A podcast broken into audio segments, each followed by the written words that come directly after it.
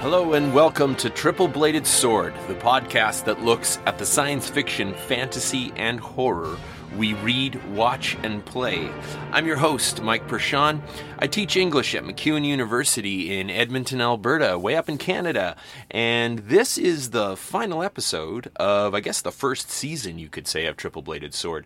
I've been using this as a way to give my students their content for a course on Intro to Film Narrative and this lecture is the last in that series. This is uh, uh, it's a lecture on sound, and uh, it's uh, looking at the case study of the movie Gravity. We've been looking at different uh, aspects of cinematic language and how they affect narrative this semester. So here it comes, the final lecture of the course.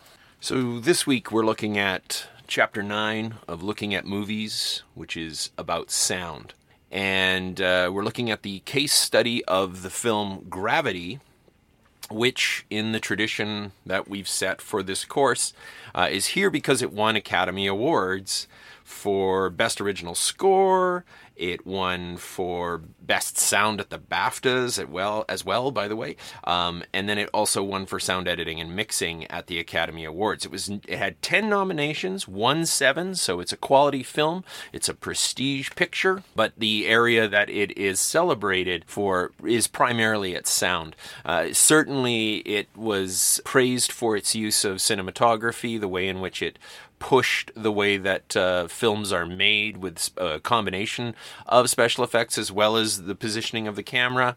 Um, but we're going to be looking at it for its uh, relationship with sound. And uh, right away, I, I, wanted to highlight uh, two of the images from the paratexts of the film. Paratexts are the texts that surround the text that we're looking at. And of course, I'm using the word text here to speak about media. We could also talk about this, um, these as forms of what sort of intermedial uh, or transmedial conversations. Um, the posters for a film are a form of paratext or transmedia, as are the trailers. But these two posters uh, are, are a great contrast of the two positions that this film works in, where in the one, we've got the statement, don't let go, which we're going to come back around to uh, near the end. But that I think is one of the core concepts of this film is letting go. Like the film, you know, this poster says don't let go, but uh, I don't think that's really the message of the movie. Um, and we see this wide angle position of ostensibly Ryan Stone being blown away from something. We're not really sure. It's it's not clear in this particular image, but she's lost in space, as it were, and uh, and there's that emptiness of the void around her, and Earth so very far from where she is. And then in this other image, this really really close up shot of Sandra Bullock as Ryan Stone, uh, looking terrified. Um, breathing heavily into uh, the faceplate of her helmet. Uh, these are these are the two positions that this film often operates in, and these are this is related to the sound. In case you're like, well, this feels like a cinematography thing, uh, this is related to the sound in that sound supports the visuals. If it doesn't, it's not very good sound. I mean, you can have the best sound effects in the world, and if those sa- that sound isn't in support of the film, then there's problems with it. Um, now, music is probably the first thing that we think about when we think about film and sound. We we say, "Oh, um, this movie had uh, you know really great sound." We're usually referring to the movie's soundtrack most people are aware of the soundtrack and less the other aspects of sound. Um, safe to perhaps say that it was, you know, guns don't really make that noise or something like that. Um, but the, the, the the composer for this film, Steven Price, uh, had a really interesting position, and it, it, was it's reminiscent in some ways of of of the um, music for uh, Godzilla um, because uh, Akira Ifukube, the uh, the composer for that, did things with his soundtrack that feel very much like their sound effects, that they are part of the foley of the film. Um, um, foley is when you you deliberately create sounds in lockstep with the picture. It's not ambient noise that you recorded when you were on location, but rather sounds that are created to convey uh, information in the film. And Ifukube used these giant koto drums to replicate a sense of Godzilla's footfalls, but they were really just part of the music. And Steven Price's soundtrack operates in this capacity at many points um, because we don't hear everything in Gravity. One of the first m- things we learn in this film, there's this, there's these these uh, words that come up at the beginning of the film, talking about how in in space uh, there's nothing to carry sound. Life in space is impossible. There's no oxygen, so you're not, you know, you can't hear anything. And yet, uh, this film has sound. Uh, Alphonse Cuarón, the director of the movie, said that they first wanted to try to do the film without sound and then realized that what they were doing by having no sound in the film other than dialogue was alienating their audience that sound was necessary to keep the viewer engaged and emotionally connected to what was going on on screen. And so, uh, unlike you know how our textbook says that um, sound ought to be part of the whole pro- uh, process of filmmaking. That you, know, you, bring a you bring a composer in very early in the process. Steven Price came in very late in the process, but became integral in how he would use the musical cues of the film to, in a way, replicate uh, sound effects, which takes us all the way back in some sense. Not that we've traveled there this semester, but traveling all the way back to the silent era when music musical scores accompanied the film in place of foley um, in place of all these things, and you know that that, that the music could replicate a sense of what should be going on emotionally, and it might feel like something happened in terms of like a sound effect, but it's really just part of the score. And Rod Whitaker, who I quoted in a very early lecture for this course um, in his book *The Language of Film*, says it is significant that the film has always relied on the totally unrealistic support of background music, which has become so idiomatic that the average filmgoer is unconscious of its presence. And we actually think that films that don't have a score are weird, right? Like halfway through seeing the Blair Witch Project, I'm like, this movie has no music. And people have commented on other movies that are without a score. Um, no Country for Old Men comes to mind. People have talked about, you know, the absence of, of music in that. Um, M. Night Shyamalan hardly uses uh, scores in his early films. He was like really remiss about using music because he felt that it was unnecessarily con- uh, manipulative and that, you know, really the film's about visual language and music doesn't matter as much. And he had his mind changed on that when um, he made the film uh, Unbreakable. But this idea that that we're unconscious of of music's presence in a movie. I mean, we know it's there, right? Especially if the score is one of John Williams's more bombastic ones. Uh, Raiders of the Lost Ark, right? Dun dun dun dun dun dun. We can hum along, or Star Wars, and we are getting the sense of what this movie is about. Um, movies like Moulin Rouge, the score is front and center because it's a musical, but lots of movies we're not really aware that the music's there. It's just it's part of the fabric of the film, and and once we're into the narrative, even in a movie as with with with a really bombastic score, we get lost in the synthesis of all that content. Whitaker goes on to say it is precisely because background music operates on a level other than the conscious that it can affect the audience member so subtly and strongly. I think Price's score for Gravity is an incredible example of how the musical score, the cues, can support the visuals in really powerful ways without becoming front and center. Like you're aware that it's there. Um, you're aware that there are these these quasi synthesized sounds because this is not an even though it sounds like an electronic soundtrack it's actually a lot of uh, organic sounds being processed uh, like someone um, doing that thing where you run your finger on wet glasses playing a bunch of different glasses. Those are organic sound flesh on liquid on glass. That's still tactile and it's about touch right? It's fascinating to me that they used uh, a glass a musician, a musician who plays different forms of glass instruments, because that is such a tactile instrument. You might say, well, all instruments are ultimately tactile, Dr. Perschon. Sure, but when you're playing uh, even the piano, there is a distance between the, the, the flesh hitting the key and the hammer hitting the um, the piano the piano string. Um, the, that that's not what they're called, but you know what I mean. the piano. Um, dang it, I don't know what they're called, but I'm to call them piano strings, and and making that noise that a piano does, or an electronic keyboard, especially. There's a lot of distance between the tactile and the produced sound, whereas like these these glass. Uh, this this glass performer is th- that's real flesh, you know, right down, and it's part of why the sound is occurring, and that's fascinating to me because the this entire film, uh, its sound is built around the idea of vibrations and touch.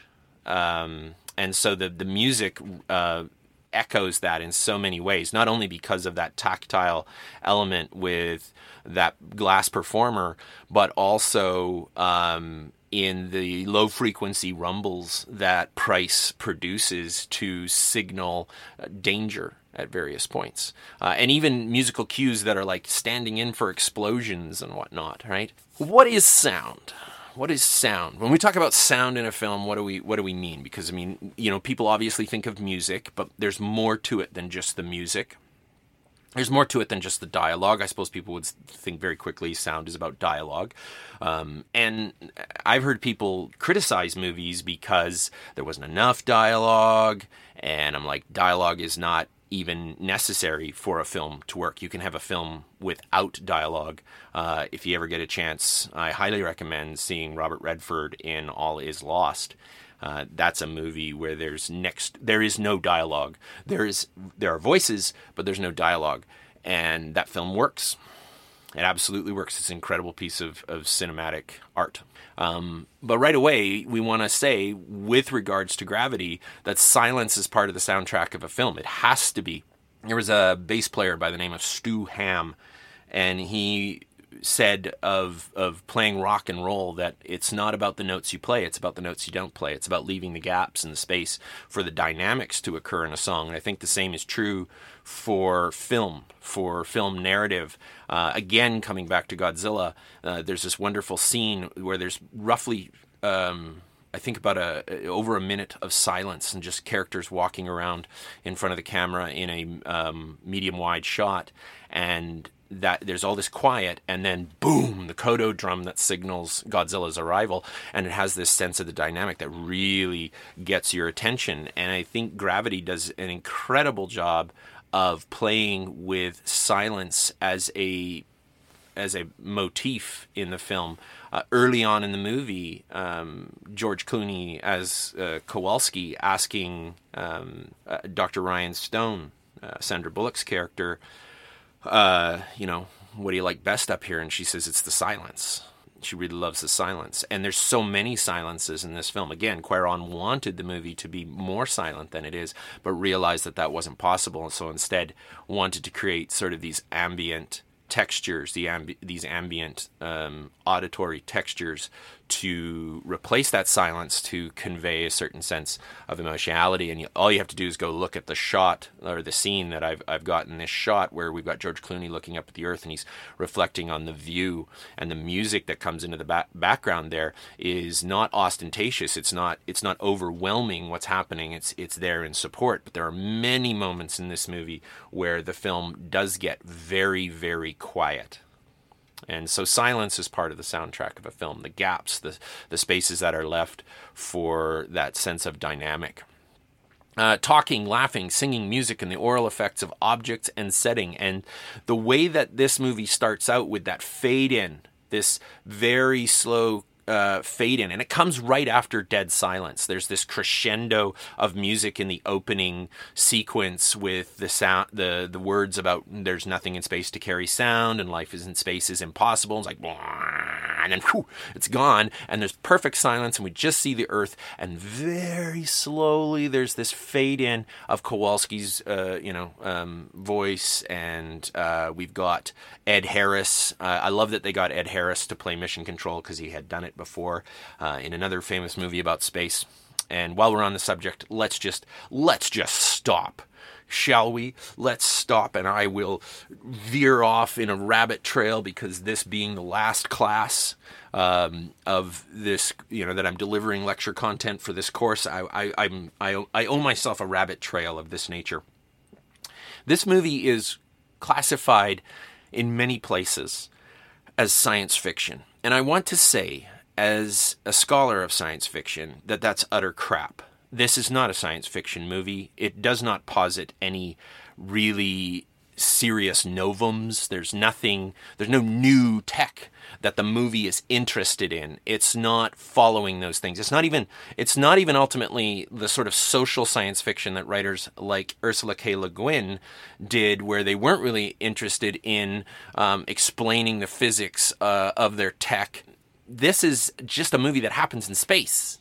It in and and it it doesn't um, it doesn't do anything that really positions it as a science fiction film. But because it's a movie that's in space, it's like, well, it's immediately it's science fiction, and that's crap. Because if that's true, then arguably the right stuff was science fiction, and you're like, well, but those were real people in the right stuff. They were talking about the real space program.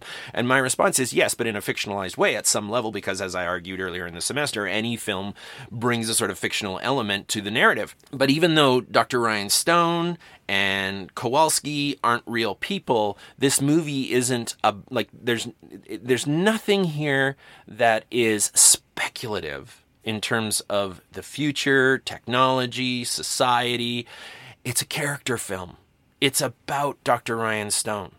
And so I think to call it science fiction is just utterly remiss. And this isn't me being a gatekeeper and being like, you keep that out of my science fiction. It didn't have enough aliens or something like. No, gosh, no. Uh, I would readily admit that a movie like The Martian, which is also about an astronaut in a survival situation, is a science fiction film. But this is not. This is not. And and I'll come back to a, another beef that I have with the way that this film has been um, spoken about in in a little bit, but that'll be more related to sound. Um, but this this opening sequence where we see the Earth and we hear Ed Harris at Mission Control, and we get you know Clooney as Kowalski talking, and we've got the crew talking in the background, and there's all these transistorized voices, and that's important because that changes in just a little bit. All these these transistorized voices um, and and the that that that play of talking and laughing and singing, and in this case, music as well, right? Uh, we get it all in the opening sequence of Gravity.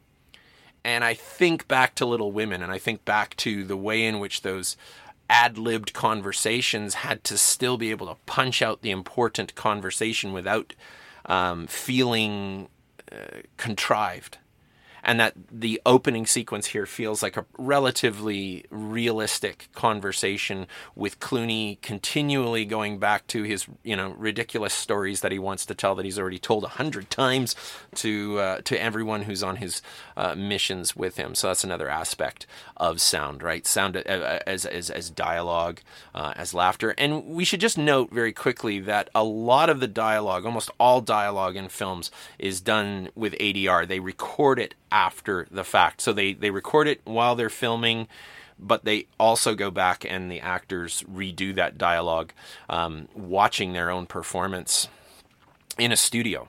And it's uh, it's a apparently it's a skill set that if you're going to be uh, a, a film actor, you better have. Uh, you better be able to match your performance to what you gave the first time, um, so that they can they can work on your stuff in ADR. Uh, we'll talk a little bit more about the ADR in just a moment.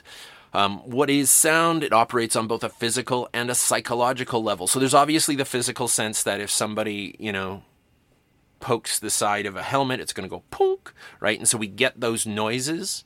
Um, and those are really the only noises we ever get in this film are, are the physical sounds.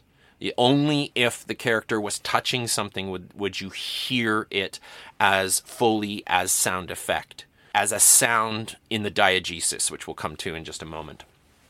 Um, but then there's also the psychological sounds, which are conveyed through the score and through these ambient textures that Cuarón uh, wanted his his sound um, his sound designers to bring to the table.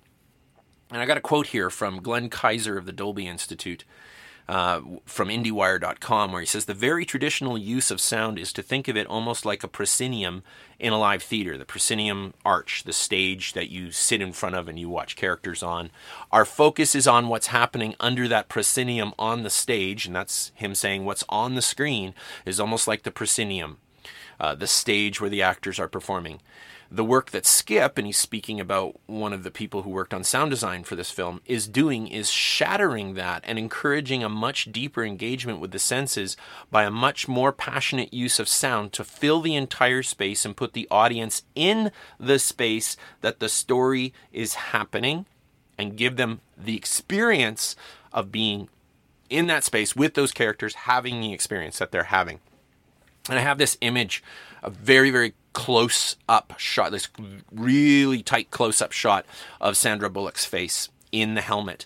Um, and you may remember if you've, you, you know, watching the movie, that the camera comes in towards her after she's flown off into space. So we get that opening sequence with lots of different voices and lots of different sounds.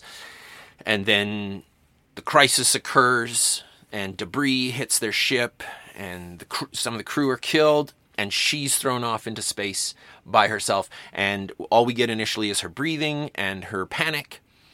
And the camera keeps coming in closer and closer to her, and then it goes right through the glass of her helmet. And then it's inside there. And at that moment, the sound changes. You go back and rewatch the film, she's transistorized in the sequence immediately before this. And just a quick note about the editing of this film. The first shot, even though it is probably composite work um, that's made to look like a single shot, um, is probably some digital compositing going on there. It's 13 minutes long. That shot is 13 minutes long and the sound is consistent throughout. What do I mean by consistent? I don't mean it's not moving through the surround sound because Lord knows in this movie there's a lot of that moving around in the surround sound and panning back and forth. Cuarón loves that stuff. He does it a ton in Children of Men. Um, but this was this was about uh, Cuarón saying that he wanted to push the shot to its ultimate consequence, and I have to quote him on that because I love that quotation so much. I love that statement, pushing the shot to its ultimate consequence. That you know they wouldn't just do a long take for the for the you know you know just for for the ostentatious joy of having said oh we did a 13 minute shot but because he wanted to push the shot to its ultimate consequence and when you when you rewatch that it it, you'll, you'll be like, wow, I, you know, at least I felt that way. I was like, wow, I did not realize I was watching a long take because it felt a little bit like the way that the camera was moving produced a sort of edit of sorts. But through that entire sequence, that entire shot, and this is where a shot and a sequence are, are, are, are the same thing in this particular case. Stone's voice comes through transistorized. Everyone is speaking to mission control. Everyone is hearing this transistorized, and we're sort of sitting in this omniscient point of view. And then when she's thrown out into space and, and we return to her and the camera closes in on her, we adopt her point of view in this six minute sequence. We're inside her helmet. And but her voice is already not transistorized right before that. It's it's a sort of like uh, the flat EQ that we normally hear um, dialogue with in most films and then it moves inside the helmet and the nature of the sound changes her voice changes so that it sounds like it's inside the helmet. And they did work with this. The sound production people uh, would do recordings inside of helmets just to get a sense of like well what would that sound like and what would we have to do to replicate it? And they do that here. They take her dialogue and it, it feels like we're inside the helmet with her for a few moments. And so this is what Kiser's talking about this guy from the dolby institute uh, which is all about sound. If you don't know what the Dolby Institute is, um, it's uh, it's it's it's about you know Dolby it was is one of the, the, concepts of sound going way back. I can't get into that right now. That's a that's a rabbit trail I don't want to do today. Um, but uh, the experience of being in that space with those characters, having the experience that they're having, that's what Cuarón and his sound design people do by bringing the camera and the sound inside uh, Stone's helmet. Becomes psychological sound at that point. It's not just um, physical sound, although there is that aspect to it. Like, really, we couldn't hear her outside her helmet, so it's not like we're floating in space. We are ha- we're in her point of view, as it were. So this this is what sound is. Let's talk about sound design. Now, as I said earlier, your textbook says sound should be integral to all three phases of film production pre production, production, and post production. And sound design certainly was. The music wasn't, but sound design was on uh, Cuarón's mind and his uh, sound team's mind uh, from a very early point. Um, Glenn Freemantle was the sound editor slash sound designer. What does a sound editor do? Sound editors compile, create, and assemble everything the audience hears on screen, including dialogue. Now, they don't craft the music, but they are in charge of you know how that's going to interface with all these these other aspects. So they compile, they create, they assemble everything the audience hears on screen, including dialogue. So, you know, compile and create, well, you might record real sound and then process that. You might just, you know, record the sound that was on on uh, location. And then there's other instances where you create the sound because there is no sound for the thing that you're you're working with. The sound design for Star Wars is filled with uh, foley creating sounds and in the, in this case not even sounds that we've heard before like you know cornflakes for walking on snow. This is going and hitting a high tension wire um, with a metal object so that you can get the pew pew the pew pew sounds of Star Wars. And so that's what the sound editor does. They compile they create they assemble everything the audience hears on screen. So they're in charge of making the world of the film in sound and then the sound mixer decide at decide at what levels those sounds will coexist not thorse for those who are looking at the video online thorse sounds i, I screwed up there's a typo um, it was bound to happen sound mixers decide at what levels those sounds will coexist with each other and the musical score calibrating that ratio to what? Enhance verisimilitude. And let's remember, verisimilitude is not reality. Verisimilitude is the appearance of reality within the rules that the film has set. So if the film is a ludicrous, bombastic, over the top comedy, then it's going to have very different rules than if it's a quasi realistic film set in space. Calibrating that ratio to enhance verisimilitude and emotional impact.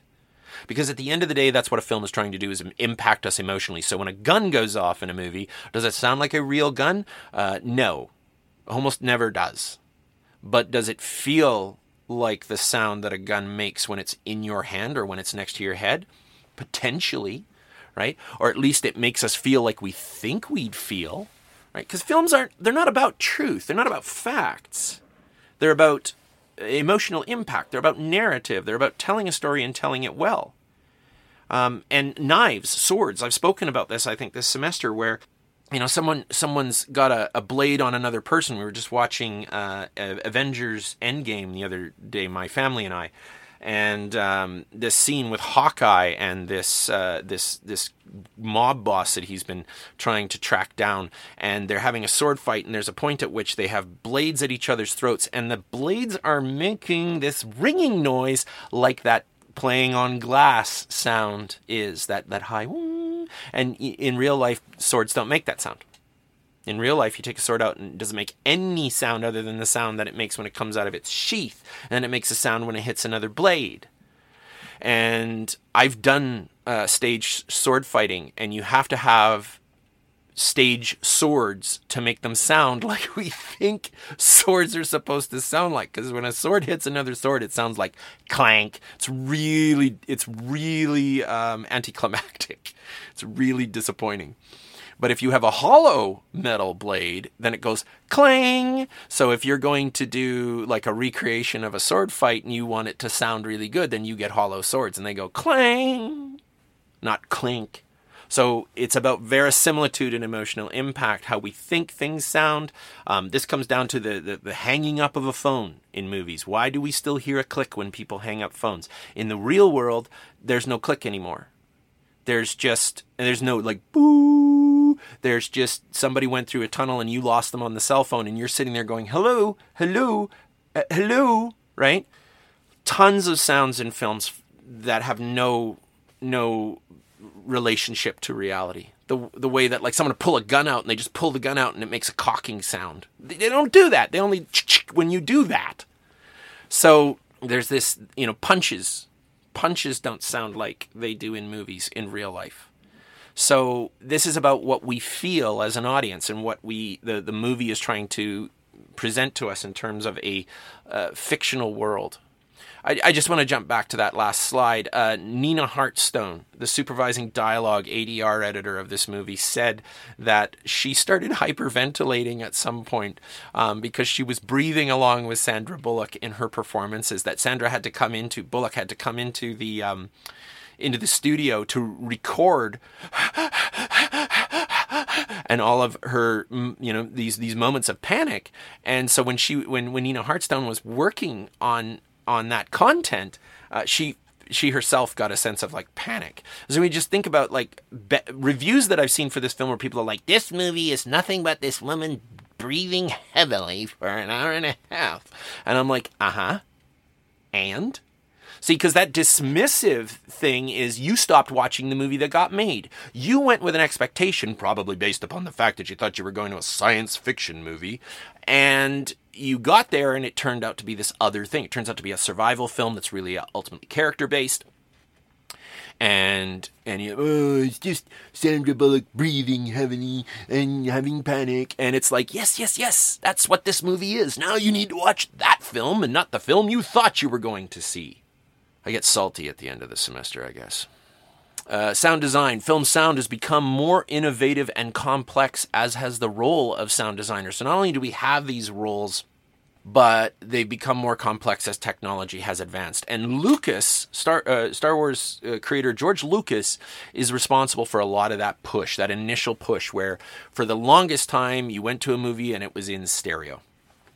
And George Lucas came along and he said, let's see what else we can do and we got THX out of that. Um, this surround sound uh, approach, and more and more theaters became uh, outfitted with it. And I, I remember seeing uh, the the movie um, Transformers in a tiny little theater with a mono speaker behind the screen. And when one of the Decepticons, the evil robots, blew out the windows in a tower, uh, control tower on a, at an airport, it was really like, meh.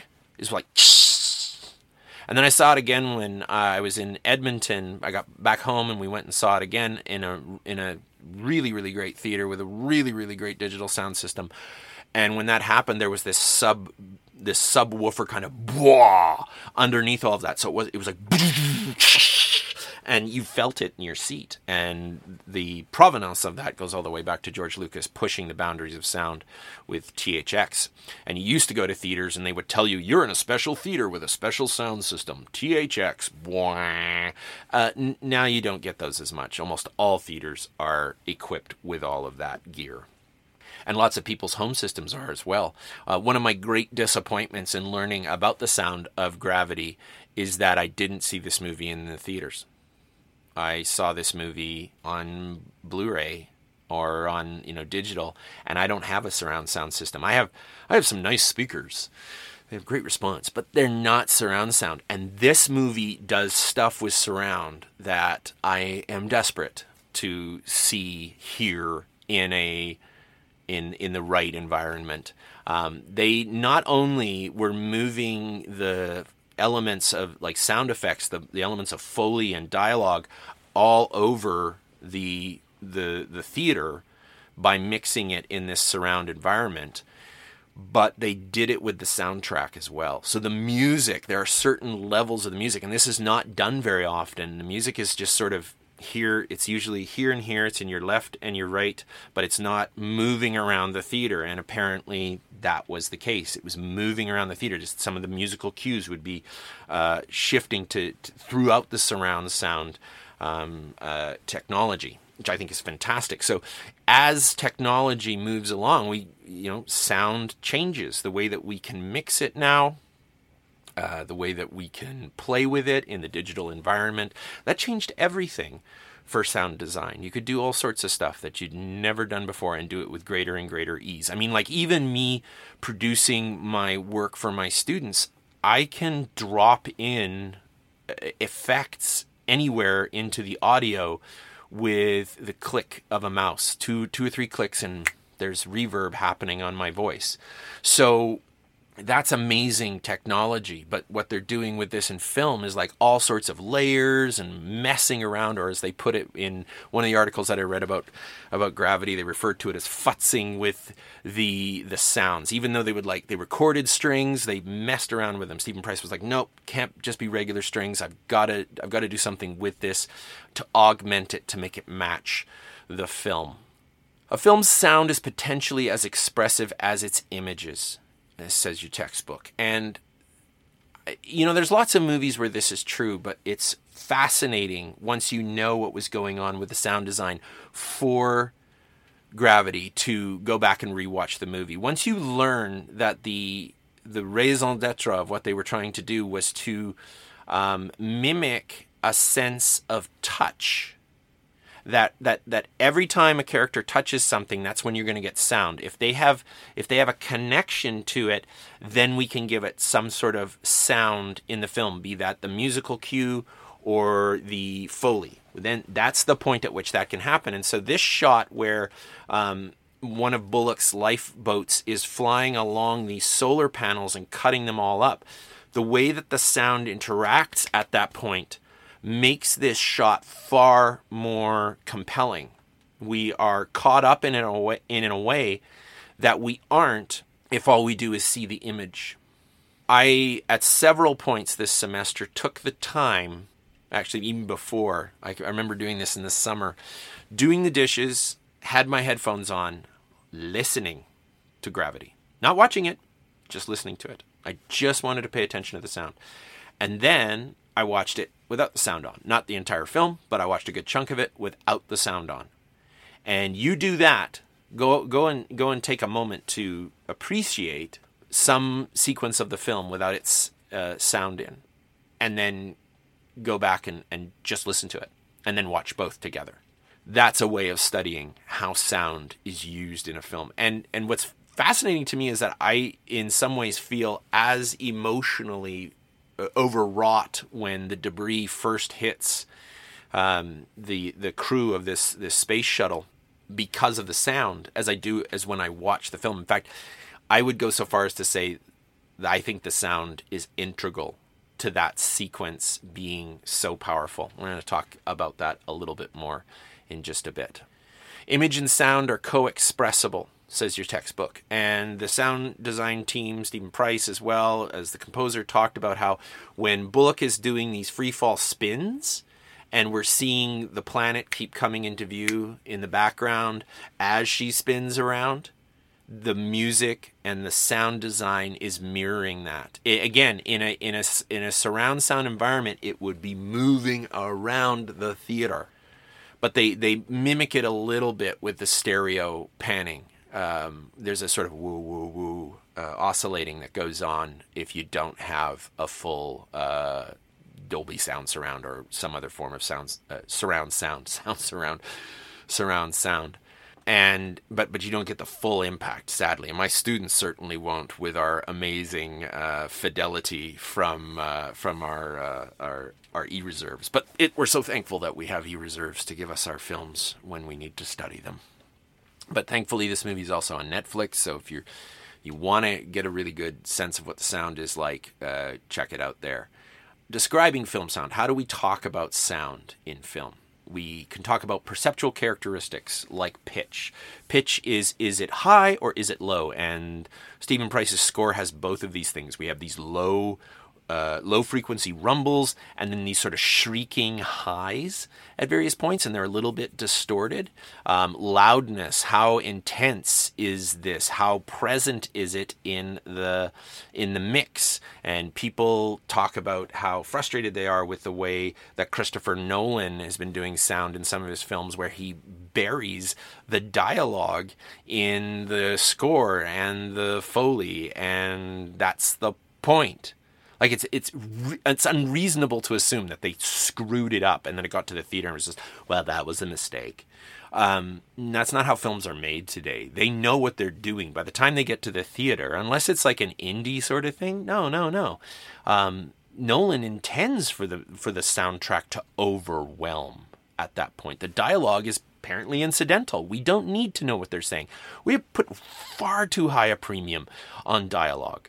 And that's one of those hangovers, going back to the very beginning of this course, is one of those hangovers from the way that we study narrative. We study it from the novel. And so we're like, what did they say? And how do these words matter? And how much do words matter in film? Less. I mean, they're, they're still important, but we need to be paying attention to the whole soundscape and the visuals. There's, there's a ton to be paying attention to, all this cinematic language. So we've got loudness, volume or intensity, is it louder, or soft, and then quality finally, uh, the timbre, the texture, the color. Talking about textures, uh, the way that so much of the the textures of the sound in this film are are they're made mechanical, made technological, uh, a sort of loss of the humanity there. Uh, there are instances where that's not the case, but uh, there's a lot of, of processing that's that's that's happened here and so the quality of the sound tells us something about like how we're supposed to perceive it. Um, I think about uh, again, it's just that that low frequency rumble has this sense of almost like industrial music, the pedigree of, of synthesizer music, even though it's it's just processed um, sounds, pro- pro- processed organic sounds. Um, and then finally, fidelity. How close is it to the real sound? Well, I've already talked a ton about this today. Um, does it matter? Does it matter if that's what it really sounds like? I remember creating Foley for one of the movies that I made when I was a kid, and it was a it was a like a an old uh, printer in an office chunking out well it wasn't old at the time it was cutting edge technology and it was chunking out uh, paper and i didn't have that thing in the room where i was doing the recording so i grabbed an ibm typewriter plugged it in and just hit enter over and over again the and it makes this chunk chunk chunk chunk chunk chunk chunk sound it looked perfect. It was exactly, exactly what it needed to be. Was it actually the sound? No, but it looked like it was. It was it was perfect in that respect. Uh, I would always blow it though with gunshots because it'd be like guy with a small pistol, and I would use like the sound of a 50 caliber rifle going off. It was just explosive. It was ridiculous. Um, most of the gunshots in Die Hard and the punches in Die Hard, the movie uh, with Bruce Willis, the Christmas movie with Bruce Willis, um, no fidelity to those to, to the real thing. Um, Skip Lievsay, who was one who was the re-recording mixer on Gravity, said you're finding components that aren't literal, aren't literal, but that heighten the subjective experience the subjective experience of where my attention needs to be to some degree. Like when Hawkeye pulls his sword out, I need to focus on where it is, that it's near the guy's neck. And that ringing sound, that's metallic. We think of it as a metallic ringing sound, but it's actually glass. Um, now my my my eye goes where it needs to because of what I'm hearing. It's a component that you don't understand, but it helps deliver the dramatic idea. And the image that I have here is when the debris first hits the shuttle. And the shot begins with Kowalski's point of view looking out towards where the debris is going to be coming. And then it goes zooming past, and the sound mirrors or echoes that move, that camera moves, it shoots by. Uh, the sound does as well. And incidentally, it apparently also moves in the surround sound in the same direction, which I think is absolutely incredible. Now, does space debris even have a sound? No. But for fidelity reasons, it's not a sound effect. It's part of the musical score, but it gives that sense of Foley. It gives that sense of sound effects. Sources. That's another way that we can describe film sound. Where is it coming from? Is it diegetic sound? Is it non diegetic sound? What's the difference between these things? Diegetic sound is sound that's in the film world. Dialogue clicking of little buttons. We've got an image here of Dr. Ryan Stone in the last of the lifeboats that she finds um, on the uh, the Chinese uh, space station, and she's speaking to this person on Earth. She doesn't know where he is or where he's from. They don't speak the same language. He's got dogs there. Um, it's re- revealed in a deleted scene that this is uh, uh, someone who is an Aboriginal person in the Arctic Circle, and that's who she's speaking to. He's got a shortwave, I guess. And so we get um, the mix of his voice is diegetic. She can hear him, so obviously he's real. But she doesn't hear Steven Price's score. Scores are almost always non diegetic. Although occasionally the movie will play with it where they'll bring they'll they'll they'll they'll mess with the score. And we get a little bit of both in terms of music at least when it comes to diegetic versus non-diegetic in this movie because of George Clooney playing all his country music through everyone's uh, helmets. And so, music in this film is both diegetic and non diegetic. It's diegetic when it's Clooney playing country, it's non diegetic when it's Steven Price's score. And then we get on screen versus off screen. Here, Sandra Bullock is on screen. Her mysterious uh, companion as she speaks, and they howl together in a scene that, you know, this is another one of those movies that never fails to make me cry multiple times. This movie guts me. Um, and gets me. Uh, we've got on screen versus off screen. And how does that affect the scene? How does that affect the narrative? And then we've got internal versus external. Sometimes the sounds are things that only the person can hear. I think immediately of like when I, I use a lot of gun examples, which says that I watch a lot of action films, but I'm thinking of Mad Max Fury Road when a gun goes right off near um, Max's head at one point. Uh, the, the there's the sound of that ringing that happens right after a really really loud uh, sound, and obviously that is only Max's perspective um, and we also have movies where you know people are hearing voices in their heads, like uh, Stranger Than Fiction, and not everybody hears the voice. Only one character does. So it's internal versus external sound, and how is you know how does that affect the narrative? We want to think about those those those things. We want to think about rhythm. Rhythm isn't just for editing. Rhythm is also for sound. I talked about rhythm earlier on with the silence in that scene in Godzilla, followed by the koto drums pounding. We get the rhythm of loud versus soft, right? Just there's a whole bunch of different rhythms that we can get loud versus soft, sometimes distorted versus, you know, something more uh, euphonic, something more pleasing or harmonic to the ear. Uh, the juxtaposition of those extremes can craft a rhythm. But I'm using those as examples um, because they're so because they're extreme, and so we can really see the rhythm. We've got rhythmic extremes; it's easier for us to be aware of, and then we can look for the more subtle rhythms that come from other mixes of how audio is being used. So sound can add rhythm by accompanying movement on the screen. So if it's a chase scene, it's dun dun dun dun dun dun dun. dun. I have a friend who, whenever we would start to run, if we were like we were like late for the bus or something like that, we'd start running and he'd go da na na na na na na na na na. He would give us a soundtrack to accompany our running. Um, or when juxtaposed against movement, slowing it down, coming in for the kiss, and the sound can mirror those things.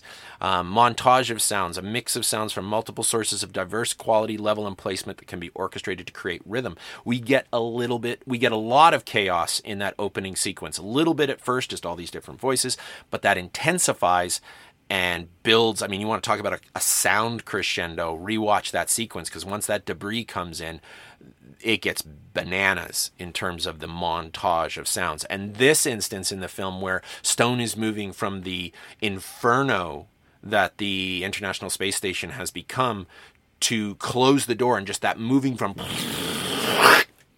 to the silence is a moment of, of sound rhythm, the rhythm of sound. It's not just like the rhythm of the night or anything like that. Um, nobody could nobody it's funny because i'm I, I, i'm aware that like some people are going to experience this seeing me and some people are going to be hearing me. I was dancing. I was grooving. I was getting my groove on for a little while there. Um, and then we've got continuity. Sound creates continuity over editing and it's because of ADR recording the dialogue later on that this is this is feasible because if you just took the sound from the location, it would be very choppy. It would change in its its uh, quality. The quality of that sound would change depending on where the microphone was, where the camera was, and you wouldn't be able to maintain consistency. So ADR, recording the audio after the fact, allows for a consistency of sound, a continuity of of the audio, the, the quality of that audio. And music bridges scenes that have intense edits. Um, the Can Can sequence from Moulin Rouge, ridiculously intense, and yet the music overlaps all those crazy edits and, and gives it this sense of continuity, makes it a whole. So sound glues the film together and makes editing more invisible than it already is. Editing is invisible enough to begin with, and if you see sort of found footage films, you get a really good sense of how the sound changes. And sometimes they're just they're they're they're manufacturing that difference just to give a greater sense of the verisimilitude of this is this was a real, you know, video that we found in the woods. But a movie like this, we get this frantic last scene, this spectacular climactic re-entry into Earth's atmosphere. So many different sounds, and there are ways in which that's a little choppy. If you rewatch this sequence, the sound changes from shot to shot to give us the sense that the camera is closer or further away from the station as it as it goes up in flames, or um, of the of the pod as it ejects and and and comes down to earth. But the music the musical cue is this straight straight arrow that moves through the whole sequence and allows it to feel seamless even amidst that chaos. There's a continuity there. So we get these wonderful bits of overlapping sound also known as sound bridges and that's sound. That's sound in film sound gluing everything together making the the the edits and the cuts and all these diverse elements come together. Uh, and I think that music does that in a way that um, changes the way that, that that we perceive a movie. I have in the past taken sequences of film that have no music and put music to them, and the difference in the way that that becomes received by the audience is considerable. To go from a, a, from a scene where there's a really really great performance and there's some really really great cinematography going on and then you bring in some music that matches that mood and it amplifies it amplifies what's going on. We reach the end of our course with sound.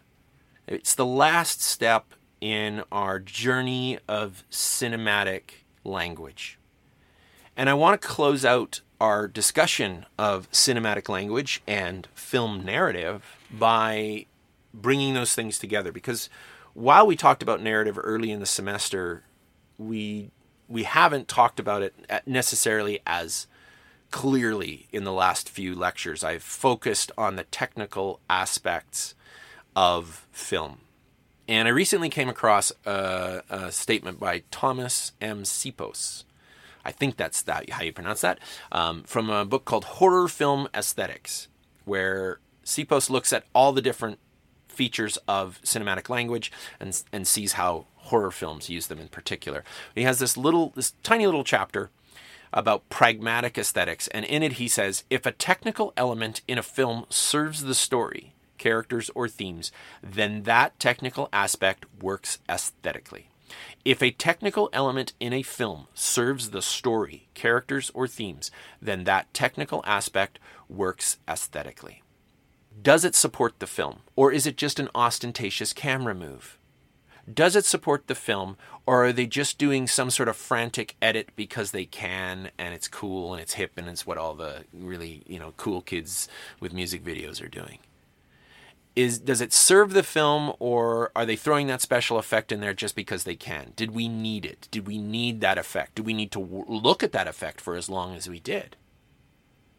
Does it serve the story characters or themes so now that we know what cinematic language is we can start asking the question does it serve the story, the characters, or the themes? And something that those of you who are just following this as a podcast or on YouTube could not have experienced is my conversation, the ongoing conversation with my students from the very first week of class in our discussion boards, where we have been probing this question. Not overtly, I didn't come out the gates because, as I said, I didn't have this quotation in my arsenal. I mean, I knew that that was what I was doing, but this summarizes that concept so nicely.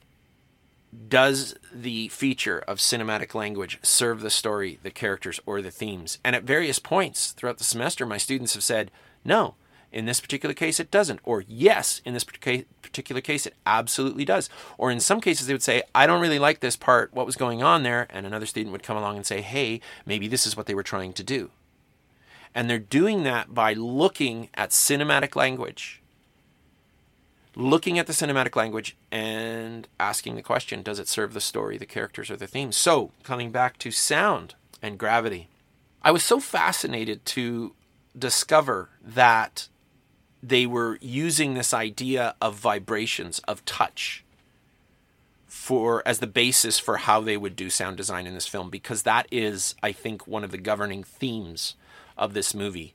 And approaches like Neil deGrasse Tyson uh, coming in and punching holes in the the you know did they fact check all their stuff is this how astronauts actually act in outer space i don't give a shit and you shouldn't either and neil degrasse tyson i get what he's doing he's like you know he's popularizing science and i love that so carry on but we need to stop doing that to film. Stop treating it like it's a documentary. Stop treating every movie like it's realistic or whatever it is that you want it to be. We come with a set of expectations, but once we're in the theater, we sort of have to recalibrate those expectations and see the movie that's being shown, not the one we wish we were seeing. So, like, if I give a really, really great review to Avengers Endgame, somebody might go, Well, I didn't like it because realism. And I'm like, What? No, verisimilitude. Take your realism and go down the street. Verisimilitude within the context of the film where superheroes exist. Now, let's evaluate the film based upon that diegesis, that criteria. So someone might walk into this movie and think, oh, it's science fiction, no lasers, no aliens, sucks.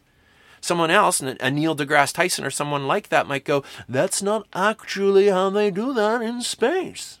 But this is not a document. It's not even the movie The Right Stuff. It's not Apollo 13. It's a fictional tale in space it's a survival movie, but it's ultimately a character film. It's ultimately about Dr. Ryan Stone and her inability to let go. So that poster at the beginning, don't let go. She has to. She has to let go. She has to let go of her past. She has to move on. She has to let go of the sorrow and the grief that she's carrying around for years because of the death of her daughter. This tragic, senseless death and the tragic, senseless deaths of all the people who die in this movie because they don't die for any higher purpose. They're not saving the planet out there. They were just installing some new software, and then a bunch of them die.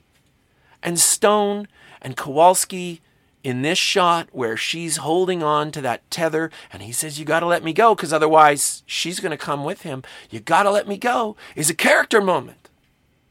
And, and, and so often people are like, well, I'm sure she could have such and such, but she didn't.